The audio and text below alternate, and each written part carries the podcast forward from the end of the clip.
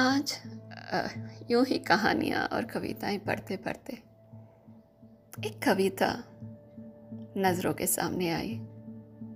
एक अनजान कवि की लिखी हुई। इतनी सुंदर अभिव्यक्ति। ब्यूटिफुल एक्सप्रेशंस सुनाती हूँ आपको। सुनिएगा। पढ़ा था कहीं। कुछ लोग मर जाते हैं तेईस चौबीस वर्ष में ही। बस उन्हें दफनाया जाता है पचास साठ की उम्र में। लेकिन मैं मौत के बारे में नहीं सोचता। हाँ ज़िंदगी से ऊब ज़रूर जाता हूँ। मैं मौत की दुआएँ भी नहीं करता। तो मन्नतों में ज़िंदगी मांगना भी मुझे मंजूर नहीं। मुझे मौत पसंद ही नहीं। फिर भी ज़िंदगी डराती है।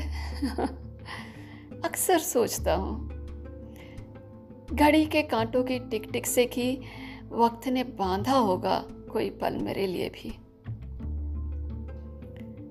बदलते कैलेंडर के पन्नों में ढूंढते तारीख से कि कोई रोज मुकर्र होगा मेरे लिए भी। तभी मौत मुझे परेशान नहीं करती। बस फिक्रमंद हूँ। उस सज़ा याफ्ता बीच के लम्हों के बारे में कि कब मौत आएगी और कब दफनाया जाऊँगा। बहुत सुंदर, बहुत खूबसूरत। सजा याफ्ता बीच के लम्हे। यानी कभी ज़िंदगी की बात कर रहा है।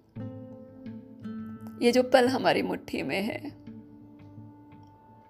इन पलों में जब हमारी साँसें चल रही हैं हम जी रहे हैं उनकी बात कर रहा है। इस कविता से मुझे एक और एक आ, मेरे को बेहद खूबसूरत एक आ, गीत है जो याद आ रहा है। आगे भी जाने ना तू पीछे भी जाने ना तू। जो भी है, बस यही पल है। तो बंधु, कहने का मतलब ये हुआ कि बस ये जो मुट्ठी में पल है ना, इनको जी भर के जी ले, खुल के जी ले, हंस के जी ले।